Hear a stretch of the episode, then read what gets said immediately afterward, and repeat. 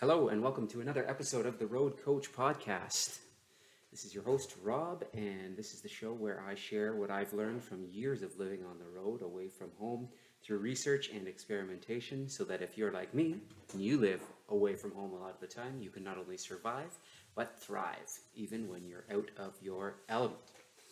Uh, so today, a couple new things that I'm going to try to do. One, just got a microphone, so I'm hoping the sound is a little bit better on this than it has been in the past. Um, but if you've suffered through my laptop microphone for the last few episodes, then thank you very much for listening, and I appreciate you sticking around. Hopefully, it sounds much better moving forward. Uh, and number two is I am now two weeks post double jaw surgery, so I still am a little puffy and uh, I still um, have some numbness in my face, so it's tough to enunciate. Um, but I'm finally at the point now where I can start to eat solid food and where I can start to get back to the gym. And so I thought it would it would be a great time to start a six week post surgical sort of rebound. Um, so for those of you who don't know me, I'm about five seven in shoes, five six and three quarters maybe. Um, going into surgery, I weighed 161 pounds. I was pretty healthy. I was pretty muscular, um, lifting some what I think pretty heavy weights for my size at the gym. Uh, and now two weeks post surgery, barely being able to eat, mostly a liquid diet, struggling to get enough calories in because I can barely move my mouth. Um, as of this morning, I weighed in at 146.6 pounds. So I've lost 15 pounds since surgery, um, which is pretty aggressive in two weeks. Um, I'm sure some people would love to do that, lose, uh, you know, seven and a half pounds a week, but uh, but it's bordering on unhealthy, obviously. And now that I can get back to the gym, I want to get back to where I was on a, on a fitness level. So, with that being said, um, as the old adage goes, plan the work and then work the plan. I thought I'd share with you guys what I'm going to do um, over the next six weeks to bring myself back to sort of tip top shape, um, or what is tip top shape for me. Anyways, that's the goal. So, um, as the other saying goes, if uh, if you fail to plan, then you plan to fail. Um, and we've all seen it, um, especially for those of us who live on the road. If we're not planning ahead, um, and sort of anticipating the situations we're going to be in, like you know, going out with colleagues after hours, having to eat at restaurants, being in foreign places with not good gyms, all that kind of stuff. Um, if we don't prepare for it in advance, then chances are most of the time we're going to make worse decisions than we would if we did plan ahead. So, with that, um, I've developed a six week plan that I'd like to stick to. It's six steps, six weeks, should be fairly easy for me to remember, um, but I'll also save a copy of it so that I can look at it whenever I feel like I'm getting off track and remind myself of what I promised myself. Um, so for anyone who's trying to get back into shape after surgery or get back into shape or get into shape for the first time uh, or get back into shape, you know, from years ago, uh, this is a pretty good plan. And if you live on the road, um, if you stick to something like this, I think that you'll find you get really good results really, really quickly. So number one, gram of uh, protein per pound of body weight per day, but doing that without overeating.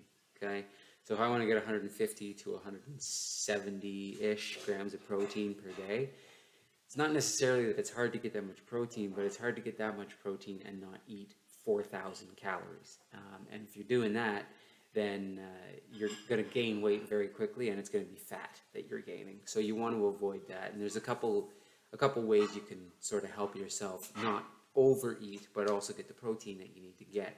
Um, so the big thing, big one for me is planning my meals, meals the night before, or for a longer trip, planning them before I even leave for the entire trip, anticipating where I'm going to be, where I'm going to eat, what I'm going to eat, when I'm going to eat. Um, knowing that in advance really, really helps you make better decisions when things get thrown at you, right? We can all only make a certain number of decisions per day. Um, on average, believe it or not, we make about 35,000 decisions per day. You can look it up. Um, and at a certain point, we get decision fatigue where we just can't make good decisions anymore because our body is run down um, and our, um, our capacity to make good sound decisions goes out the window. We end up acting on habit or emotion. right? Um, so if you pre-decide essentially some certain things, um, then you're going to be able to sort of go through what you want to go through on a daily basis, especially with your food, um, without having to make a decision, so to speak. Um, so what I'm going to do, obviously, is plan meals at least the night, be- at minimum the night before. But for a big long work trip, it's going to be ahead of the trip itself as much as I possibly can within my control. Bring my protein mixture on the road, so I've got a mixture that I stick to um, as much as I can at least, um, and that's usually my first meal of the day, and that consists of uh, skim milk. I buy Fairlife ultra filtered skim milk because it's got extra protein in it. Um, and whey protein that's in milk is a complete protein, which I really like. Um, and then I have a scoop of athletic greens, which is a green supplement, a scoop of what's called whole earth and sea protein in greens, which is a fermented green protein mix with it's got both your it's got 21 grams of protein, but also a full green supplement for the day, and it's got five different mushrooms in it. Um, because it's fermented, it doesn't bloat you, so it's a great protein mix. Um, if you want, I did an episode both on my protein shake that I do, and I did an episode on how to eat the right amount of protein. Uh, so feel free to go back and scroll through some older episodes if you want to hear more detail about that. Um, and then I throw three raw eggs in it and I shake it up. So the nice thing about that is going on the road, I can take my athletic greens and my scoop of uh, uh, protein and greens, throw it in a Ziploc bag as a, you know one Ziploc bag is one day. I can shove those all inside a shaker cup and I can just throw my shaker cup in my carry-on suitcase and it doesn't take up much room um, for the road and I can make sure that I can start my day with that. The beauty of that is no matter what hotel you're staying at, you can ask for milk and you can ask for eggs and you can get pretty much the same mix that you do at home um, and get a high, high protein content meal for your first uh, for your first meal of the day that's also um, lower calorie lower on the total calorie end anyways um, and then point c there on number one is keep my protein ratio above 7.5% of total calories so i've done an episode on this as well um, i believe it was episode two you can go back and take a look. Uh, but essentially, with anything that you're eating, if you divide the total grams of protein by the total calories in that food, it'll give you a ratio. And if you keep that ratio above 7.5%, um, then you can eat 150 grams of protein in a day while only eating 2,000 calories. So it's a good way to kind of measure. Um, and of course, you can mix and match. If you're eating something like, you know, mozzarella cheese that has, it's about 5%. Um, protein to calories, um, and then mix it in with like chicken that is uh, like 21% protein to calories. Um, you can kind of mix and match and find that ratio so that your total meal can be above 7.5% without every single thing that you're eating being above 7.5%. Um, just as a side note to that, I don't count vegetables or fruit as calories at all. I don't, I don't put them in my calculations. I eat as many vegetables and fruit as I want. Um, because I don't think it affects anything overall. Um, with that being said, I don't drink fruit juice. Um, actually, eat fruit because the fiber in the fruit will stop you from eating too much of it long before you overeat. So that's my meals. Um, and then in terms of fitness, cardio four to five times a week. I wasn't allowed to do cardio uh, post surgery, but now that I've hit the two week mark, I'm allowed to go to zone two on a stationary bike. Um, I think the idea here is that the surgeon, you know, anything high impact, I might damage the hardware that's in my face now. Um, so they want me to do something that's, you know, relatively hard to hurt myself on, I guess. um, so I'm allowed to stationary bike uh, starting tomorrow. So four to five times a week, stationary bike for 20 minutes. I'm only allowed to go to zone two cardio. Uh, and the reason for that is they don't want the blood pressure to get too high because they did a lot of work in my sinuses and they don't want things to like open up um, and start to bleed too early. So the idea is that for the next two weeks, I'm going to do zone two cardio on a stationary bike, four to five times a week, and then I can start running again. I absolutely love running. I think running is one of the best uh, cardio things that you can do. Anyone can do it, assuming you have legs um, and uh, and no other uh, sort of handicap that you're working with. But um, you can also do it anywhere, and you can do it at any time of year, really. Um, I mean, even I live in Canada. You know, the winters get to like minus 15, minus 20 where I live some days. Um, and as long as you have the right gear, you can run literally anywhere. So I find it great because you're not limited by travel. You know, you can run anywhere in the world. All you need is a pair of running shoes.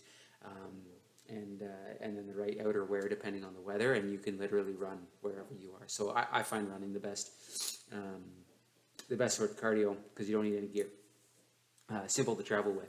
And then uh, obviously weightlifting is a big part of my fitness regime, and uh, I want to start that again four to five times a week. I haven't been able to do anything, which is part of the reason I lost a lot of muscle um, in the last two weeks from surgery. So I have to start light. Starting this week, I'm allowed to lift 40% of my max. So this is something that I can do like 20 plus reps of, um, but at least it gets me get back in the uh, back in the um, the uh, motion of things. And then after that, for a week, I can hit 60 to 70%, and then I can get back to my regular schedule after that. So by the time I get to the end of my six weeks, I should have had four weeks of my old routine, and I'm hoping that I'm back at the same sort of strength level by that point if I follow all of these things as I go. So that's going to be my weightlifting routine.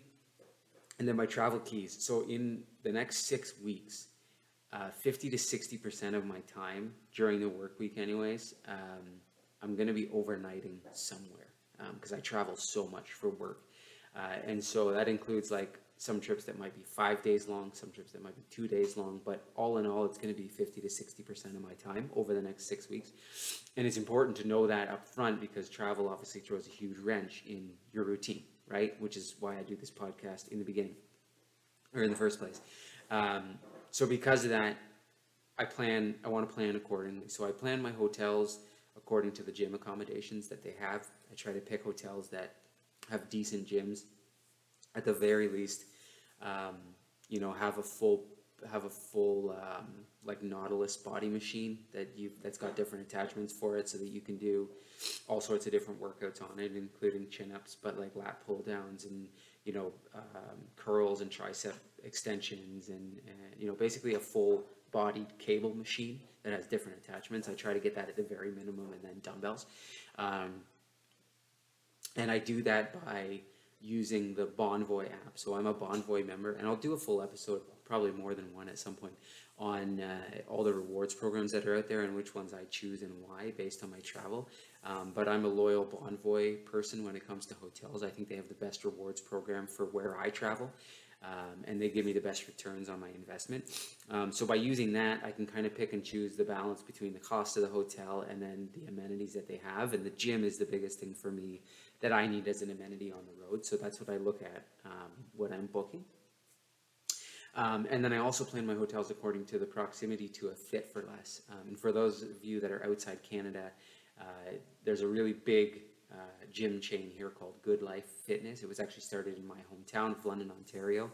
Uh, and over the last couple of years, they've opened a bunch of new outlets called Fit for Less. And essentially, it's a it's a full gym with all the equipment that you need, dumbbells, um, dumbbells up to 75 pounds in most of them, and then a lot of them have been opening these sort of higher end black card member areas that have dumbbells up to 100 pounds, but they've got full benches, squat racks, Smith machines, um, you know, and then every other machine um, that you could use um, for any workout that you need. So there, you know, when the hotel gym doesn't cut it, the Fit for Less is is the best place to go.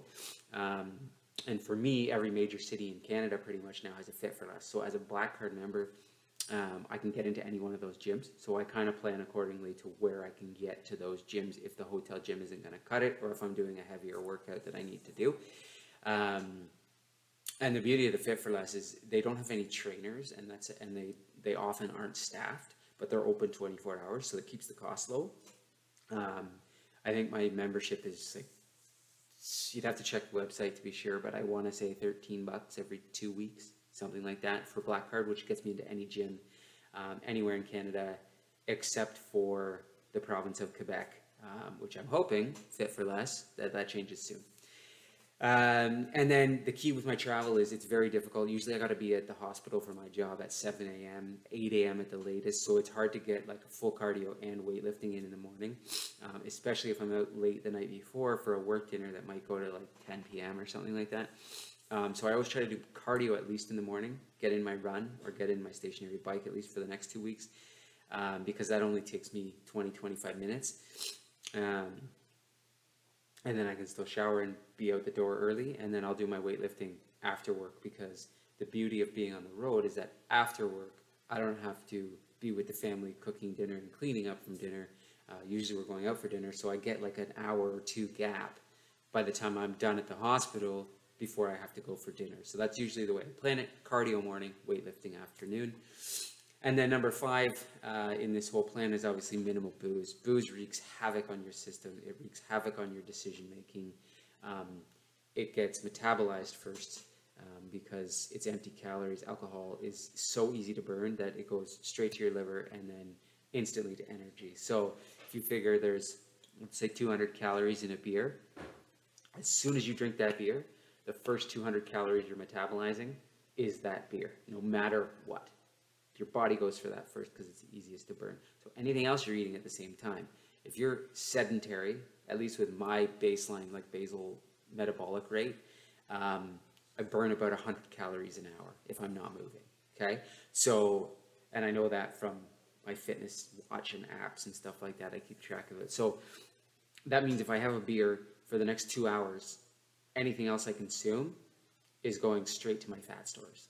So people often confuse that and they think, well, you know, alcohol's okay as long as I keep track of calories and I don't overdo it. Well, yeah, that's true to an extent, except for the fact that your body burns that first. So anything else that you consume, your body goes, eh, I don't need this right now, instantly to fat stores, and you got to burn that off later. So it's not as simple as keeping the calories in check. It's about when you drink and what you're eating while you're burning off that booze at the same time. So I always just try to keep booze to a minimum especially for this next six weeks. I'm going to try not to drink at all. Um, but I do have a boys' golf trip in that there as well, so I got a plan for that as well. Um, and definitely the key for this is I never drink two nights in a row. Booze really interrupts your sleep. Um, and so even if you just have one drink, um, it will interrupt your sleep. You won't get the same amount of sleep. You will sleep lighter. You will have more REM cycles, less deep sleep. Um, and whether or not you think it affects you, it affects you and it affects your judgment the next day and it affects your willpower and your decision making power the next day. Um, so that it's a lot easier to, to just say eh, you know maybe i don't need a workout today or eh, you know what? A poutine would be a lot better than uh, than a salad at lunch today. Um, and all of a sudden your routine quickly gets thrown out the window and one or two drinks the night before turns into and a suboptimal next day, which then makes you make worse decisions that night, and the whole cycle perpetuates itself. So the idea here is minimal booze. Definitely never drinking two days in a row, even if it's only one drink. And then the last thing is prioritizing sleep. I usually try to get between eight and nine hours of sleep. I know there's a lot of people out there right now who think that you know the best way to get ahead is like four or five hours of sleep. You know, stay up later than everyone, get up earlier than everyone. Your body needs sleep it's where you do all your reparation internally. Um, it's where you store your long-term memories. It's where you learn. You know, where anything that you've learned throughout the day, that stuff becomes sort of more permanent in your brain while you sleep. It helps recover, um, and it helps prevent injury, especially if you're working out really hard too. So sleep is a huge priority for me, um, and especially when going through different time zones, I'm going to make sure that I'm planning my sleep accordingly. So there you have it, my six week, six step post surgery rebuild, rebound plan. Until next time, if you're on the road like me, I hope you're thriving even when you're out of your element. Cheers.